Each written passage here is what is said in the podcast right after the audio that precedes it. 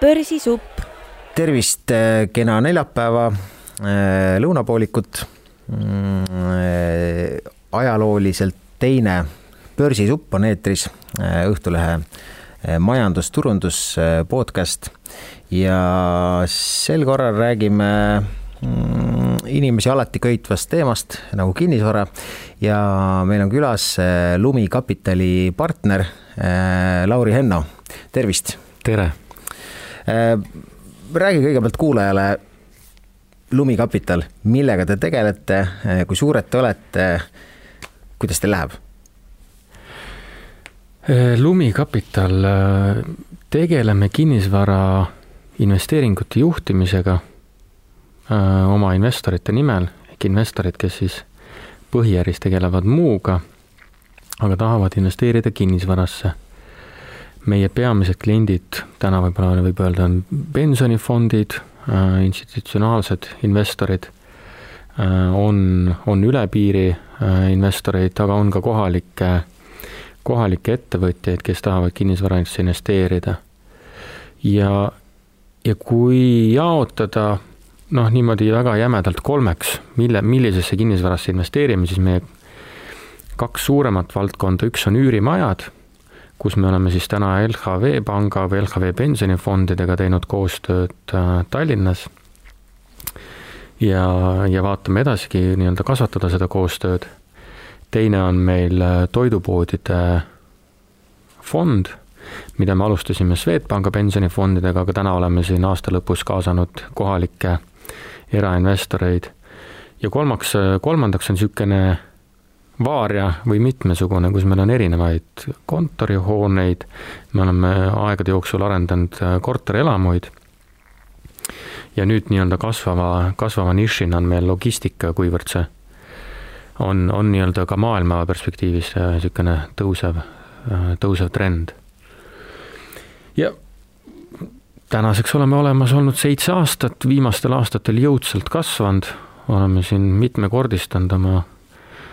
kolleegide hulka, et julgeks arvata, et läheb hästi, oleme aktiivsed hmm hoolimata sellest, et aeg on meil olnud viimased eh, nüüd juba varsti poolteist aastat väga kummalised. Eh, kinnisvara, eriti kui me räägime ärikinnisvarast, eks ole, ebastabiilne, rentnikud tegelikult täpselt ei tea, kuidas neil läheb, millised on piirangud ja nii edasi, et, et ei saa isegi nuriseda, arvestades seda kõike ei saa seda nuriseda või nagu, nagu rohkem börsil käivad inimesed ütlevad, et investeeri siis, kui, kui veri on tänavatel, et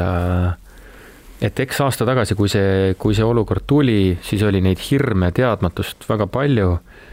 Aga kohati tundub, et siit tekib ka väga palju igasuguseid võimalusi. on erinevaid kinnisvaraomanikke, kes nüüd just tahaksid vabaneda kinnisvarast, sest nad tunnevad, et see ei ole hea, tahaksid omada rohkem raha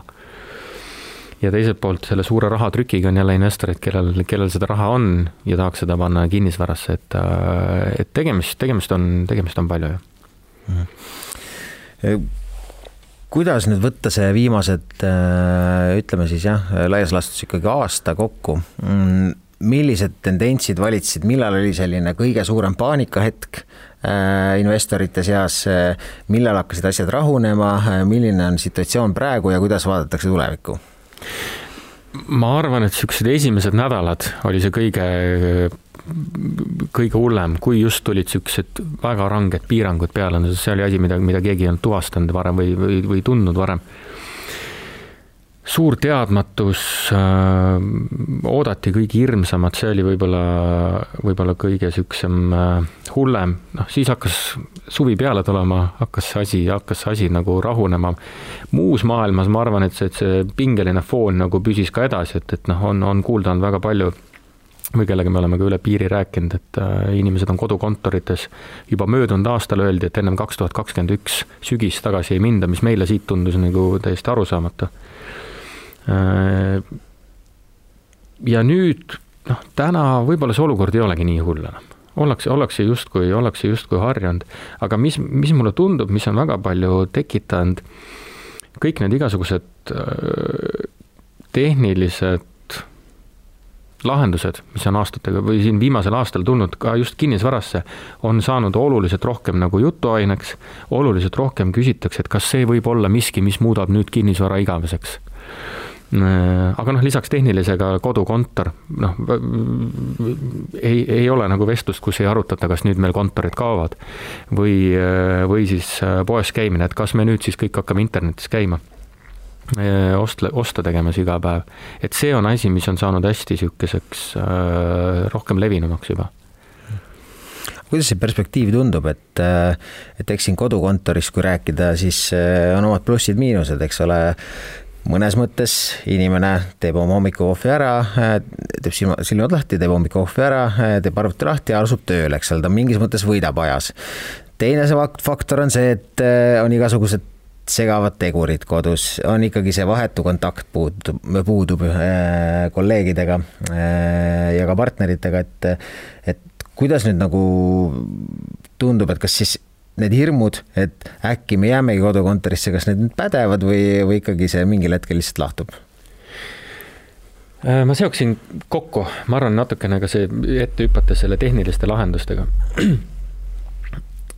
et ma arvan, et me võime igasuguseid asju välja mõelda ja, ja tehnika areneb noh, sellisel kiirusel, mida ennem ei ole nähtud. aga inimeste harjumused on ikkagi need, mis on väga visad muutuma ja, ja see, et meil sunniti nüüd olema kodus, ei tähenda see, et me nüüd kindlasti hakkamegi ainult kodus olema.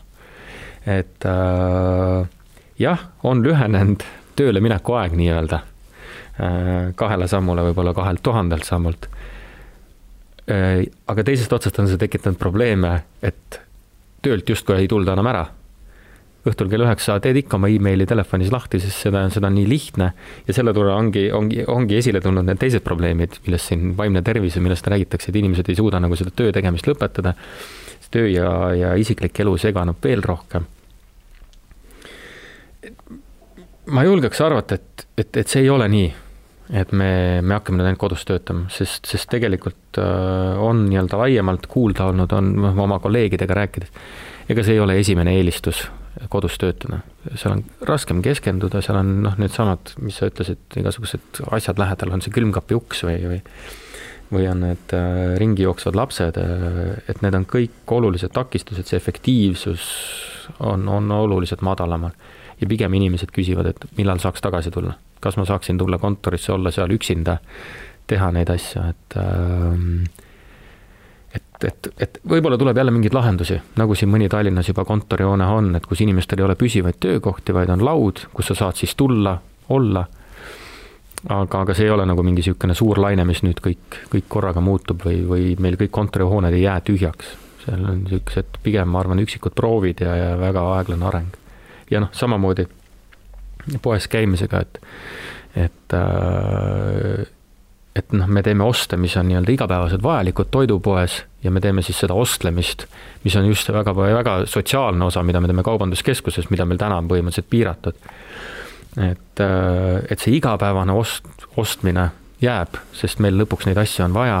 ja, ja e-kaubanduses seda, neid takistusi on, on, on täna veel piisavalt palju, et inimestel on lihtsalt mugav minna, käia poes, osta see vajalik ära,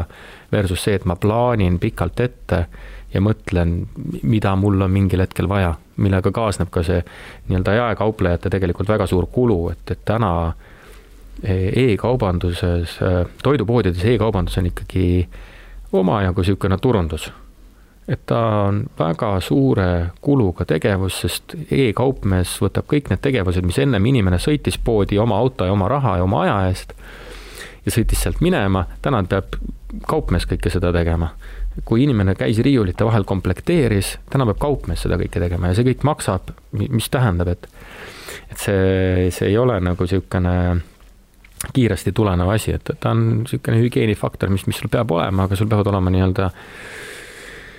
omnichannel selle kohta, et sul on see tavaline pood iga tee ääres ja sul on meeles, et seal on Selver või Rimi või Maxima, aga sul on ka internet olemas, et ähm,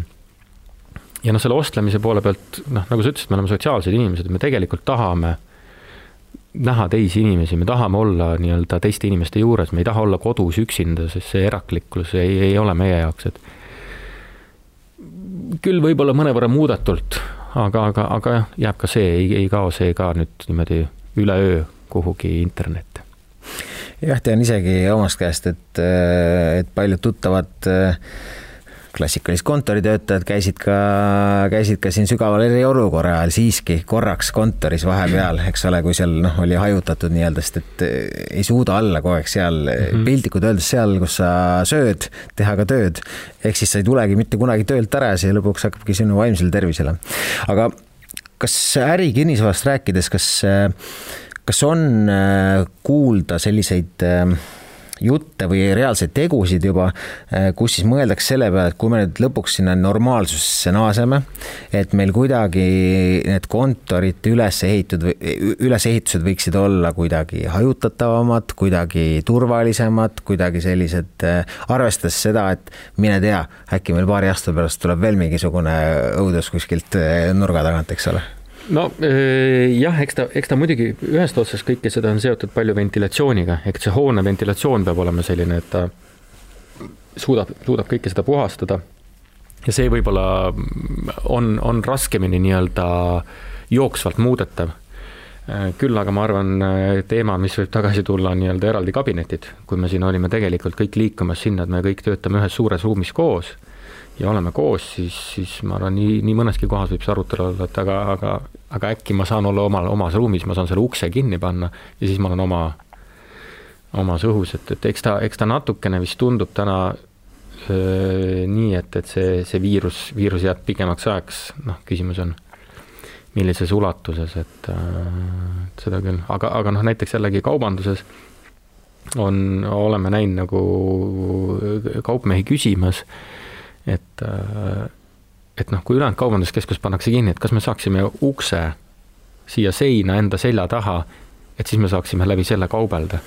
et sihukesi, sihukesi küsimusi on küll meile juba omajagu tulnud, et mm. -hmm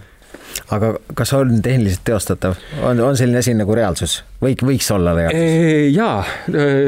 noh, niisuguse lihtsama, lihtsama kaubandushoone puhul, mida meil siin tänavatel väga palju toidude poodide puhul, võib-olla toidupood iseenesest on keerulisem kuna seal kogu see, kogu see sisemine ülesehitus ja kassade lahendus on, on nagu rohkem fikseeritud ja standardiseeritud, aga väikselt üksinda tegutsevad poed äh, nii-öelda teha endale neid drive-in lahendusi on, on kindlasti, eriti kui on kergkonstruktsioone hoonetega tegemist, et mm -hmm. et neid võimalusi on, see ei ole nii-öelda üleöö, noh, kuivõrd tegemist muudetakse hoone välisilmet, siis, siis tuleb seda ka kooskõlastada linnaametkondadega, aga, aga see ei ole miskit üle jõu käivat huvitav on see, et äh, me siiski elame kriisis, mingil määral on see kriis juba muutunud normaalsuseks, aga, aga võiks eeldada, et äh, inimesed on tagasihoidlikumad kinnisvara soetades. ometi on meil tendentsid, me vähemalt loeme uudistest, et äh, kinnisvara hinnad mõnel puhul on isegi tõusnud. inimesed ostavad äh, järjest suuremaid kortereid. Äh, seda siis põhjendatakse sellega, et võib-olla me jääme pikemaks ajaks kodukontorisse, et oleks ühte lisatuba vaja, ehk siis kabinetti nii-öelda. et kas inimesed siis ei tunneta kriisi, et see võib rahakotile ka mõjuda või, või siis ei ole see kriis ikkagi nii, nii tuntavalt suur äh, majandusele, et me ikkagi elame ja ostame korterit samamoodi nagu enne jah, ma arvan, et, et eh, kui sa enne küsisid selle, millal see, millal see kõige hirmsam hetk oli, et võib-olla see kõige hirmsam hetk ongi möödas ja, ja täna on tegelikult niivõrd palju näha, et, eh, et riigid, Euroopa Liit tehakse kõik, et päästa, kõik, et päästa igasugused, igasugused vahendid selle jaoks. ja, ja kui see, kuivõrd nendest kogu aeg sellest räägitakse, siis inimestele seda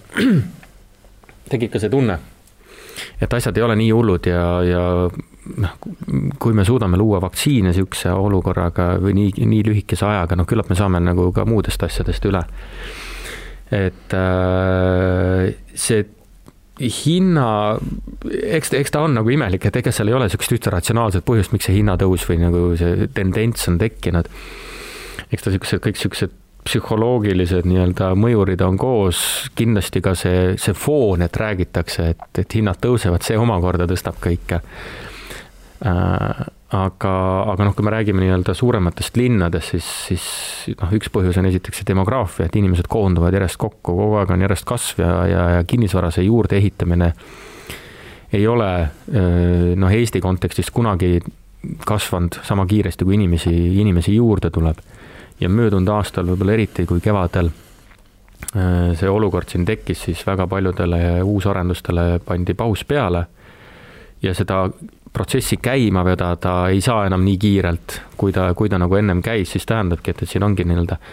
nendes vanemad või uuemates korteris just vastupidi, on nagu mõni, mõnine defitsiit tekkinud, inimesi on rohkem ja see ongi see, mis, mis viibki selle asjani, et äh, aga, aga ma arvan, et see on natuke, natuke tuleb tagasi nagu, et ega see kinnisvara ju otsa ei saa, et selles mõttes ma arvan, ei maksa selle hullusega nüüd siin äh, kaasa minna. Aga inimesi alati huvitab, kuhu tasuks osta, mida tasuks vältida see on eh, sageli unte pealt ennustamine, sest me oleme ju ajaloost näinud, et eh, et üks analüütik arvab ühtemoodi, teine teistmoodi ja siis ühel on õigus ja teisel, teisel ei ole. ja mõlemad töötavad ikka samal positsioonil edasi, eks ole, analüütikuna, et, et mis, mis nüüd oleksid sellised nagu enam-vähem kindla peale minekud, et mida, mida, mida nagu, kuhu, kuhu tasuks investeerida, eriti arvestades seda, et meil sügisel inimesed, väga paljud vähemalt, kes on siis teise samba välja võtnud, on planeerinud sellised arukamad et mitte osta endale nutitelefoni ja laiemat telekat, aga, aga planeerinud, et jah, ma siis võtan investeerin selle kinnisvarasse, et mis oleks selline nagu enam-vähem safe bet, et mida, mida tasuks? ei jah, ega ei ole niisugust ühte korterit, mida, mida saaks soovitada, kuhu inimesed saaks nüüd kõik järjekorda taha minna ja tekitada seal selle oksjoni mm aga see on hea, et sa täpsustasid, et, et kui, kui nad tahavad seda osta investeerimiseks, mitte, mitte koduks, et ähm, aga siiski ma arvan, et see kriteerium võiks olla enam-vähem selline, et, et isegi ostes, äh, kui me räägime nüüd korteritest just, äh, korterite investeerimiseks, siis see testmõte, ma arvan, peaks olema see, et sa tahaksid ka ise seal elada. et, ähm, et kui sa ostad ikkagi korteri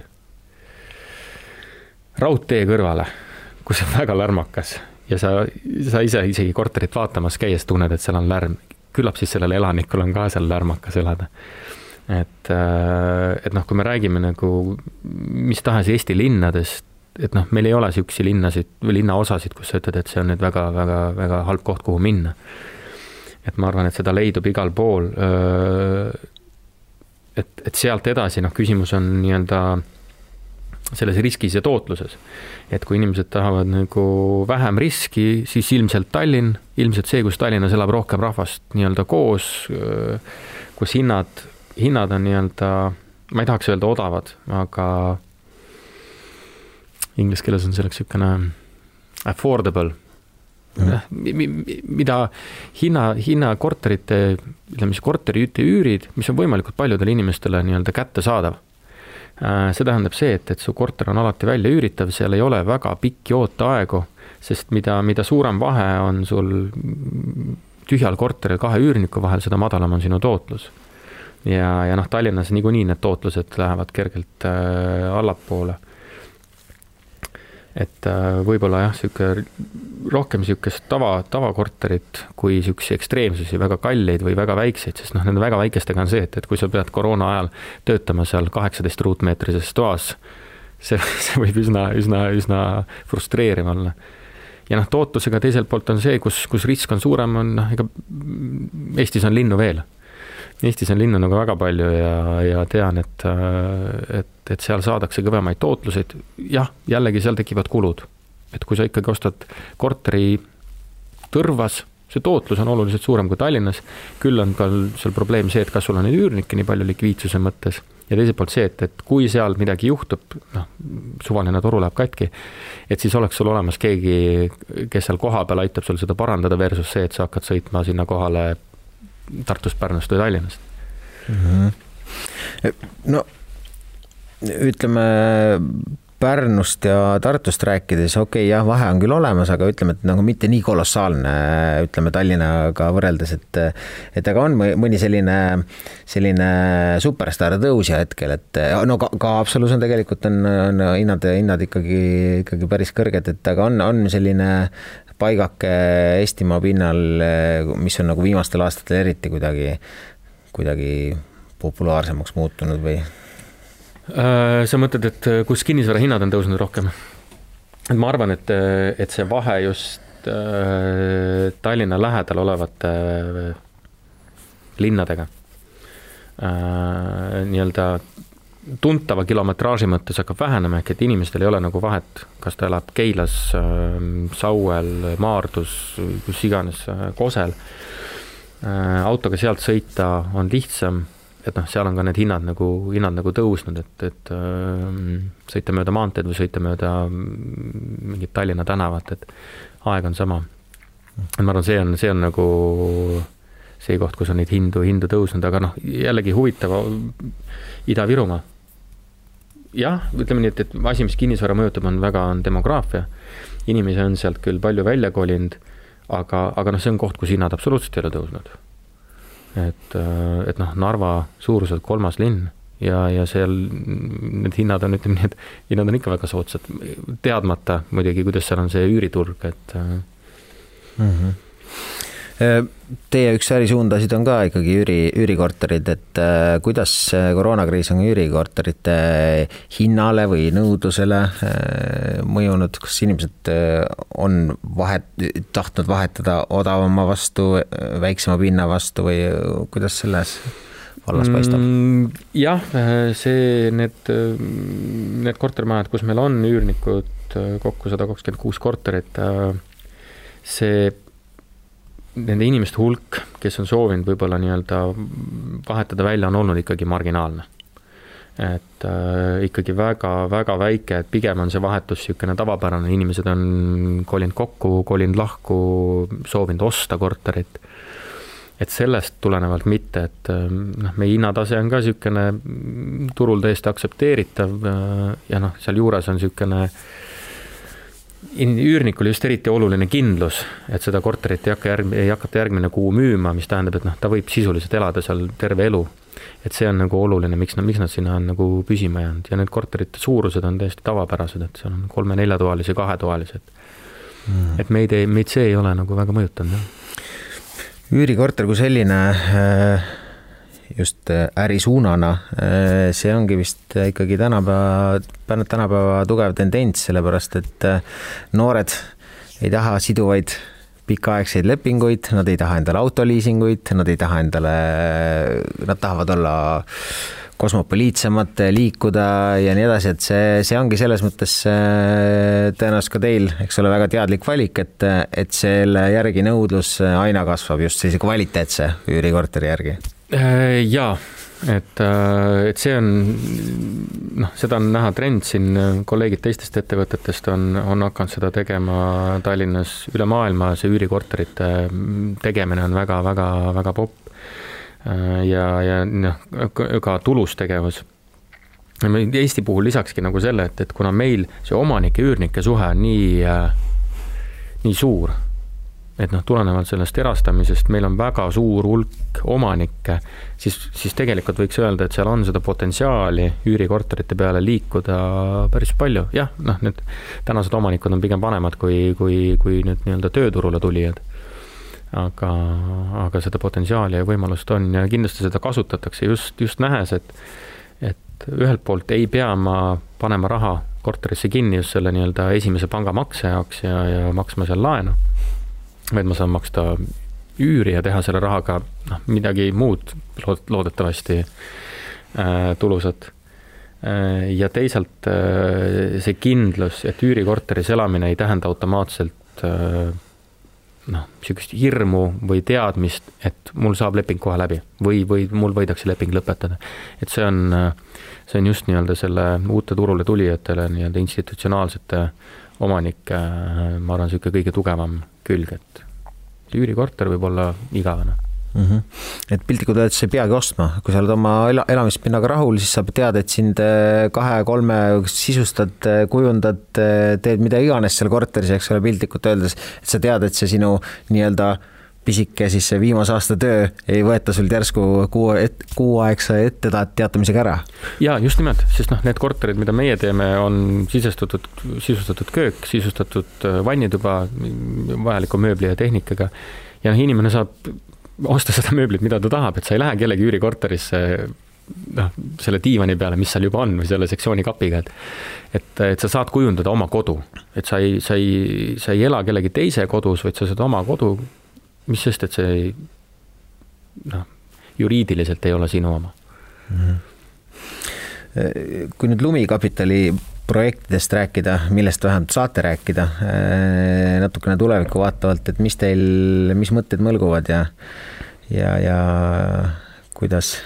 selles osas? no kindlasti jätkata seda üüri, üürimajade, üürimajade projekti, seda küll ainult Tallinnas et, et noh, me näeme, et sellisele mastaabil on Tallinnas, kui me, kui me räägime Eesti kontekstist, on Tallinnas nii-öelda potentsiaali, meil on siin täna ehituses ka veel, kui see esimene töös olev projekt on Põhja-Tallinnas Manufaktuuris, siis teine on meil ehitusjärgus on Mustamäel ja praegu vaatame kuhugi äh, veel Tallinnasse, kus, kus oleks see atraktiivne koht. Et see on nii-öelda üks niisugune mm, põhisuundadest. Väga aktiivselt ka see valdkond, millega mina ise nagu tegelen, on kaubandus, just, äh, just see toidupoodide, kodupoodide sektor noh, kus me näeme, et me tahame kasvada, me näeme läbi turu või nii-öelda selle Äh, ka pandeemia olukorra, et, äh, et noh, nagu sa ütlesid, et kolleegid käivad, käivad poes, et, et inimesed käivad poes, käisid poes eelmine märts isegi, kui kõige suuremad piirangud olid, et äh, et me jälgime kõikides, meil on täna kuus toidupoodi, keskust, kuidas seda nimetada, me jälgime nende igapäevast külastatavust,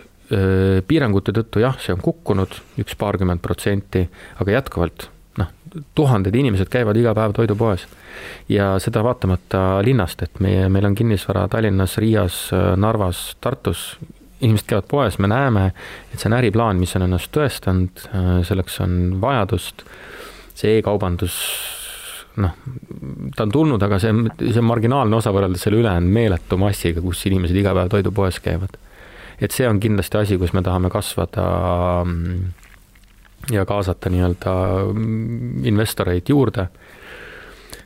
ja, ja siis lisaks, lisaks me vaatame veel erinevaid nii-öelda äriprojekte, on need, on need kontorid, laohooned, et noh, võib-olla seal ei ole spetsiifikat nii nii-öelda konkreetset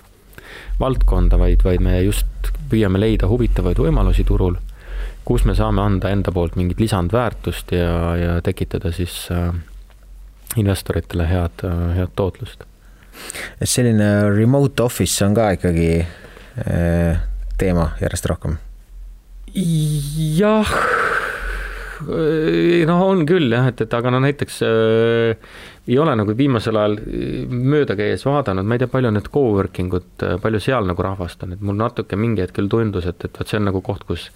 kus võib-olla ei juleta väga palju minna, võib-olla mm -hmm. ma küll eksin, aga, aga just see, et, et kui sul on erinevad kontrollimatud inimesed, et mm -hmm. noh, küll väga on seal nii-öelda reeglid paika pandud mm. -hmm. et maskiga käimine, et e, kui rääkida veel jah, kui ütleme sellist piirkondlikest, pisematest äh, ostukeskustest ja, ja, ja kauplustest, siis no tõenäoliselt pandeemia vähemalt lõppedes või siis vähemalt leevenedes inimesed loogiliselt võttes peaksidki eelistama ju neid lokaalsemaid poode, et milleks minna kuskile veel suuremasse, eks ole, kus on su tõenäosus äh, kohtuda rohkemate inimestega on suurem, et, et võib-olla selle lokaalse äh, poe siis äh, või noh, ütleme siis nagu mingi väiksema regiooni poe osakaal ka veel kasvab ja tähtsus kasvab inimese jaoks? jaa, ma olen sellega nõus ja ma mõtlen, et kui, kui kui üldiselt meedias väga palju räägitakse äh, kaubandusest, siis tihti räägitakse vaid kaubanduskeskustest. kaubanduskeskused, mida meil on äh, Tartus mõni, Pärnus mõni, Narvas mõni ja mõned Tallinnas, ehk me räägime niisugusest nagu üsna nagu kitsast nišist, jah, ruutmeetrit, suured hooned. aga noh, tegelikult mida meil on palju, meil on, meil on, meil on kodulähedasi poodi, meil on maapood ja meil on asju, mida on noh, mida on tegelikult Äh, palju, millega paljud inimesed kokku puutuvad ja kui seal kaubanduskeskuses räägitakse juba paar viimast aastat, et meelelahutus on see, mis on, mis on see tõmbekoht, siis ma arvan, et need kodupoodides on need igapäevased teenused. just siis nii-öelda vajalik asi, milleks sul on noh, mida sa internetist ei saa. Jah, e-apteegid arenevad, aga kõik ei saa e-apteegist loomatoitu, noh, laste mähkmeid sa saad ka e-poest, aga, või tavapoest, aga niisugused igapäevased kättesaadavad asjad Äh, mis, mis tulevad inimestele järjest lähemale. Või seesama postipaki, postipaki aparaadid, kuidas nimetada, mida on nagu kogunenud väga palju, et, et noh, need kodulähedased poed noh, muunduvadki niisuguseks noh, erinevate teenuste ja toodete kättesaamispunktiks, isegi kui see interneti ähm,, interneti kasv noh, järjest, järjest aastatega juurde tuleb, siis, siis see nii-öelda see kodulähedane pood on see kõige parem koht, kus neid koondada sest nad on väga hästi hajutatud, neid on väga palju üle linna, nad on reeglina inimestele väga mugavalt kuskil lähedal, noh erinevalt suurest keskusest, mis on, eh, mis on rajatud sinna, kus, kuhu see mahub, see suur, siis need on just pandud nii-öelda lähikohtadesse. Ja, ja neid ilmselt tuleb, neid tuleb ilmselt juurde lähiajal, et, et täna, kui võrrelda Baltikumis, siis Eestis jaekette juba on niigi kõige rohkem. Ja kui minu niisugune väga pehme eeldus võiks olla, et kui, kui mõned päevad tagasi sai loetud, et Aldi siseneb Leedu turule, siis, siis võiks eeldada, et et mõne aasta pärast on Aldi ka ilmselt äh, Lätis ja, Lätis ja Eestis, et noh, mis tähendab, et meil tuleb kas keegi asendatakse keegi, ostetakse keegi, keegi kukub välja, noh, või siis tuleb üks kett tõesti juurde. Et, et küllap nemad peavad ka ennast ära mahutama, et aga noh, Aldi on, on niisugune hardcore discounter, mis, mis peale teist maailmasõja, sõda sai asutatud just, et pakkuda võimalikult soodsat ostukorvi, väikest piiratud valikut väikeses hoones, et jah, ja me ei ole veel näinudki, mis Lidl teeb. ja me ei ole veel Lidlit näinudki, et, et, et, et see on, see on ka just nagu ärikinnisvaras ja kaubanduses võib-olla nagu see ennem, ennem pandeemiat ka olnud just jutt, et ähm, millal avatakse, mis saab, mis, mis nüüd toimub, et et võib-olla nüüd see ma ei tea, kuidas nimetada, teine või kolmas laine on natukene sellele hoogu tõmm-, hoogu maha tõmmanud mm. -hmm aga noh, mida me näeme Riias, neil on kümmekond poodi valmis, äh, Eestis neil on võib-olla valmis on alla kümne poe, aga me noh, äh, nii palju, kui ma ise olen nagu üsna, üsna tähelepanelikult jälginud, ma arvan, et neil on täna kuskil viisteist asukohta Eestis. mis tähendab, et viisteist poodi pluss-miinus äh, saab see olema. palju korraga avatakse noh, eeldada võiks, et, et, et üle viie ikka ja, ja noh, samamoodi erinevates linnades on noh, täna küll suuremad linnad on need Narva, Pärnu, Tartu ja Tallinn, et. põgusalt ka maailmast, mis, mis maailma kinnisvaras üldse toimunud on? Champs-Élysées on ikka maailma kõige kallim tänav või, või on, on, on, on igasugused muudatused toimunud, et mis meil, mis meil, kas on kuskil kuskil turul kuidagi kinnisvara saanud eriti kõvasti pihta nüüd läbi selle, et meil noh, Eesti on isegi ütleme, et kui rahumeelselt võib-olla isegi selle olukorraga toime tulnud, et aga et kuidas, kuidas, kuidas läheb, kuidas läheb lähiriikidel, kuidas läheb, kuidas läheb kaugemal Euroopa suurlinnades? ma arvan, et see, mis on kõige suurema hoo saanud, on logistikasektor hoo siis selles mõttes positiivses mõttes. et, äh, et seal võib küll justkui nii-öelda üks-üheselt tõmmata, et noh, et kui nähakse ühest otsast, et, et inimesed hakkavad e-poes ostma ja, ja, ja kogu see logistika noh, osutub nii vajalikuks, teda on nüüd järsku näha, et teda on nagu justkui vähe. et see on nagu niisugune äh, saanud väga suure hoo sisse, seda on hakatud kõvasti arendama, noh, kui varem see oli pigem niisugune vajadusepõhine, siis täna üha rohkem ka spekulatiivselt hakatakse niisugust äh, laondust rajama. no elame-näeme, kuhu see viib, et ähm,, et kui siin, kui siin laevad jäävad kanalitesse kinni, et kas see nagu, kui kauaks need laod tühjaks jäävad äh, võib-olla teistes kohtades ei ole niisugusi noh, nüüd kui tagurpidi niisugust olulist väga suurt negatiivset, äh, et noh, saaks öelda, et noh, nüüd kaubandus on täiesti kadunud, et jah, võib-olla kaubandusest äh, juba natukene ennem pandeemiat on, on niisuguse kergelt negatiivse alatooniga räägitud, et ehk teda on liiga palju, ehk just, just sellest e-kaubandusest tulenevalt, et äh, seesama ootus, et noh, nüüd kõik muutub. et kaubandus on võib-olla see, kus äh, tehakse võib-olla investeeritakse, võib-olla nagu väga palju rohkem mõeldakse läbi, ennem kui sinna investeeringuid tehakse, aga teisalt jällegi see on niisugune innovaatika koht, et, et kaubandusele endal on vaja hästi palju tõestada, et, et nad on jätkuvalt vajalikud, et seal on nagu see muutus kaasa toonud. ja, ja noh, kui öelda nagu kontorite osas ma eelmisel aastal oli palju teemat äh, ka seal allahindluste küsimuses, äh, võib-olla üürilepingute osalises lõpetamises, just sellest teadmatusest, et, äh, et eks seal täna on seda võib-olla nagu rohkem, et kuna inimesed on sunnitud, noh, just nimelt kontorihooned seisavad tühjemalt. et siis seal eks me näeme nagu, mis, mis need nagu mõjud veel, mõjud veel tulevad, et täna on, täna on seal just niisugust, et kuidas, kuidas me hakkama saame, et äh, kas meil on vaja seda kontorit tagasi, et seda noh, laod on tõestanud, kaubandus on näidanud, et seda on vaja, et aga kontoris võib-olla seda küsimust, kuidas edasi, on nagu kõige rohkem. jah, ütleme, et Londoni inimene kaotab ka oma ajas palju rohkem kui, kui Tallinna inimene, et kui Tallinnas sõidad võib-olla maksimaalselt pool mhm. tundi tööle, eks ole, siis on ka väga kaugelt tuldud, siis Londonis on poolteist tundi tööle ja poolteist tagasi on ja, normaalsus. ja, ja, ja, ja aga, aga noh, jällegi, et, et ma arvan, et need, need äh, suurlinnades töötavad Euroopa, just suurlinnades töötavad inimesed on nagu veel eriti karmilt saanud tunda seda, kuna seal ju piirangud on nagu olnud eriti ranged. et inimesed on juba pool aastat kodus olnud, võib-olla kuskil, kuskil veelgi rohkem, et see nagu see see teistpidi mõju inimese nagu vaimsele tervisele, sotsiaalsusele on, on nagu, on nagu mõjutav, aga no mis tegelikult kõige kõvemini on pihta saanud, on ikkagi hotellid. Hmm.. et, äh, et hotellid on täna ikkagi täiesti noh, niisugune tahaplaanile jäänud. Et kui siin Tallinnaski oli veel, oli veel aasta tagasi nii mõeldes, et, et noh, oli mitmeid hotelliprojekte, mis pidi ühte või teise kohta tulema noh, siis täna pigem seisavad nad tühjalt, pooltühjalt, neid on pandud kinni selleks, et neid remontida, noh, kuni, kuni see jälle kõik tagasi tuleb, et võib-olla, võib-olla tõesti, et see on niisugune sektor, mis on saanud kõige, kõige tugevama hoobi. Ja noh, jällegi, millal see, millal see tagasi tuleb, et kun-, kuna inimesed tunnevad julgelt. aga noh, küllap, küllap varsti nad hakkavad jälle reisima, et ei suuda kogu aeg toas olla hüpoteetilist rääkides, mis saab nendest hotellidest, et äh, hotelle on äh, palju niikuinii ja see, see võtab ju tegelikult noh, paranoilisemaid inimesi on meie seas ka, kes hoolimata sellest, isegi kui meil olukord normaliseerub, ei kipu reisima. noh, mingisugune langus paratamatult kestab ju sinna aastaid. et mm -hmm. kas hotellid peavad kas kuidagi oma loogikat ümber mängima või mõjutab see kuidagi hindasid või Äh,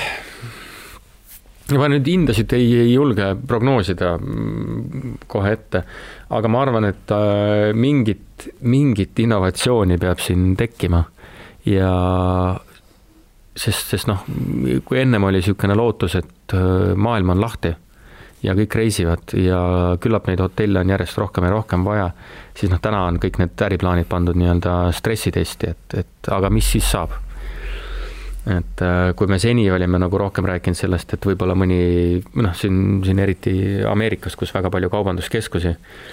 on ümber tehtud äh, nii-öelda ladudeks kohati või, või, või kasutatakse seal nii-öelda seda co-working ut või noh, tehakse kontorihooneid või leitakse uusi järjest lahendusi või pannakse neid kinni, ma arvan, et, et noh, nüüd see sama küsimus on hotellisektoris, et kuidas me teeme ühte või teist noh, hea on see, et, et seal on nagu nii-öelda üürikorterite mõttes ta on üsna sarnane toode. et äh, päris äh, midagi uut leiutama ei pea. aga, aga noh, ma arvan, et siin noh, ilmselt kõik hotellid ei, ei, ei pea, ei tule sealt välja mm. -hmm. kas üürikorterite puhul ütleme, et rääkides teie vormist sellise ärisuunana, kas võib ka kaalumisel tulla äh, Äh, ärisuund, kus siis äh, loote üürikortereid, mis on ehitatud Airbnb-ks.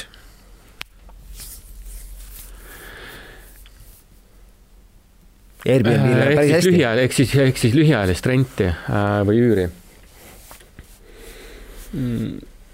halduslikult muidugi tüütu. see on halduslikult tüütu ja just, et ta on väga suure töömahuga, et äh, pigem, pigem me nagu enda puhul nagu näeksime just niisugust, äh, kuna meie investor on pikaajalise horisondiga, siis me ise pigem ka näeksime, et see, see protsess on mitte, mitte kiire raha täna ja siis homme hoiame kuskilt nagu kokku, vaid pigem, pigem stabiilsust. See tootlus ei pea olema kohe esimesel päeval suur, vaid, vaid võtta just pikka perspektiivi, võtta rahulikult, et, et seda koostööd nii-öelda mm, investori ja üürnikuga näha pikemas perspektiivis kui ainult äh,, ainult üks öö Airbnb-s. Äh, lõpetuseks, äh, mida nüüd öelda inimestele julgustuseks, äh, kes ikkagi veel narveerivad situatsiooni pärast ja täiesti õigustatult. et ähm, noh, üldiselt kõik halb peaks sealt mööda minema, et, et mida nüüd, kuidas käituda kinnisvaraturul, kas enne mainisid ärge jookske kaasa kohe esimese suure lainega, et eh, kas natukene passida ja, ja milliseid näpunäiteid veel anda, et kui ikkagi, ikkagi on see tunne, et noh, ma ei tea, maailm on nii vastabiilne, et tahaks kuskile paigutada, aga ma ei tea, kuhu, kuhu ja siis oledki juba sellest ka stressis, et ma ei tea, mida teha. Ähm jah, nii nagu, nii nagu me alustasime saadet, et noh, see kinnisvara tundub ja mis mul on alati endal kinnisvarainimesele siit seest vaadates tundub, et see kinnisvara on niisugune asi, millest kõik teavad kaasa rääkida, sest kõik elavad ühes majas või korteris, kõik elavad kuskil ja nad teavad, kuidas kinnisvara ju käib. Ehm, ma ei tea, kas me räägime nüüd sellest, et inimene investeerib oma pensioniraha või mingit muud. ühelt poolt see kinnisvara on selles mõttes hea, et reeglina on tal vajadus. kui ta, mm, tooks selle välja, et kui ta on nagu inimesele kohas, kus ta tahab elada või ta on tema lähedal, et see on niisugune elamis, noh, kui räägime elamispinda, elamisväärne keskkond. et see on justkui nagu see tugev alus sellele ja, ja kinnisvara üldiselt nii-öelda oma väärtuses ajas ka, ajas ka kasvab. teiselt poolt, kuna kinnisvara on üsna kapitalimahukas, siis tasuks nagu kaaluda, et kas kõik, mis mul on, tahan ma panna ühte kohta sest see on, ma arvan, nagu kinnisvara juures see kõige suurem risk. et, äh, et noh, kui, kui, kui, kui investeeringud või, või ma ei tea, või invest-, investeeringud olid erinevates kohtades või, või sul on erinevad kupüürid, sa hoiad need erinevate madratsite all ja ühe madratsiga midagi juhtub, siis noh, teise madratsi all ta ikka veel on alles või, või kus iganes inimene nagu äh, investeeringuid äh, teeb või või neid raha hoiustab aga kui selle kinnisvaraga midagi juhtub, näitena ülemine naaber lihtsalt uputab põranda üle ja üürnik ei saa elada, siis kogu see investeering kuu aega võib-olla ei tööta. ehk see on, ma arvan, nagu asi, mida tuleks, mida tuleks nagu mõelda, et, et kinnisvara, kui osta endale üks kinnisvara, siis see on see, see nii-öelda riskikoht seal. aga noh, tänapäeval on olemas erinevad ühisrahastusplatvormid ja muud võimalused et noh, sinna kinnisvarasse laias laastus võimalik investeerida ka äh, jupikaupa ilma omamata mm. -hmm. kas magalad jäävad igaveseks sellisel kujul, nagu nad äh, kuuekümnendatel, seitsmekümnendatel loodi äh,? küllap nad jäävad pikaks ajaks, sest äh,, sest esiteks nad on noh, jällegi nad on taskukohased. On taskukohased, nad ei maksa palju seal on, nad on rajatud äh, suure plaani alusel, mitte juhuslikult kuhugi. et, äh, et kui me räägime just nii-öelda nendest magalarajoonidest, üldiselt nad on tehtud nii, et, et seal on mingi väga hea juurdepääs, seal on koolid, lasteaiad lähedal, seal on, seal on kaubanduspinnad lähedal, et äh, et nad jäävad ja noh, just ei, ma ei näe, et, et me hakkaks siin järsku liik, riik või linn hakkaks maju lammutama selleks, et inimesed peaksid minema kuskile uude kohta elama, et. ja lõpetuseks, kas riik on äh, sinu hinnangul käitunud äh, võimaluste piires äh, hästi kogu seda kriisi lahendades äh,? õiget äh, võluvitsa ei olegi olemas keegi, keegi, kellelgi ei ole, ei olnud seda õpikut enne pandeemiat, et kuidas peaks käituma, kui äh, riigid lähevad lukku, äh, meil on selline viirus, mis nii tugevalt nakkab, et kuidas, äh, kuidas hinnata nüüd riigi toimimist ja meil on tegelikult kaks valitsust sellega tegelenud, et mm. -hmm vot teadmata nende igapäeva mm, toimimist, siis, siis ma arvan, et tahaksid ringiga nagu sellest otsesest vastusest ümbert minna, et et mida võiks iga investor teha Äh, mida meie ka täna endal nagu ettevõttes oleme juba varasemalt, aga noh, ma arvan, see pandeemia tõstatas. ehk et mängida läbi neid olukordi, et mis siis juhtub, kui juhtub kõige hullem. Äh, me ei saa kõigeks valmistuda, aga lihtsalt mõelda, et kui mu üürikorterist naaber kukub ülevalt, tuleb alla koos laega või kui, kui, kui riigipiirid pannakse kinni, et äh, et noh, natukene võib-olla kas riigi juhtimise või selles on tulnud väga palju või noh, on tulnud emotsioone kaasa, mis on noh, me oleme inimesed, eks see on paratamatu, eks see on nagu igal pool. aga, aga just, et nende emotsioonide tasakaaluks võiks olla mingi niisugune plaan. Et kui, kui emotsioonid üle pea loovad, löövad, et siis, siis ma saan minna ja lugeda kuskile, kuidas, kuidas ma võiks neid asju teha või mida mitte teha aga aitäh tulemast äh, kõigile inimestele siis äh, sõnumiks, hoidke emotsioone tagasi, kui on plaanis kinnisvara soetada. esimene variant ei pruugi olla alati õige. Äh, mõelge selle peale, et kui te näiteks korterit ostate, siis te võiksite seal ise ka potentsiaalselt võib-olla tulevikus või miks mitte kohe elada. et tehke õigeid valikuid ja samamoodi soovime ka meie riigijuhtidele, et mõelge pikka plaani, kindlasti me kõik õppisime sellest olukorrast jaa, kindlasti. aga aitäh teile! jaa, aitäh!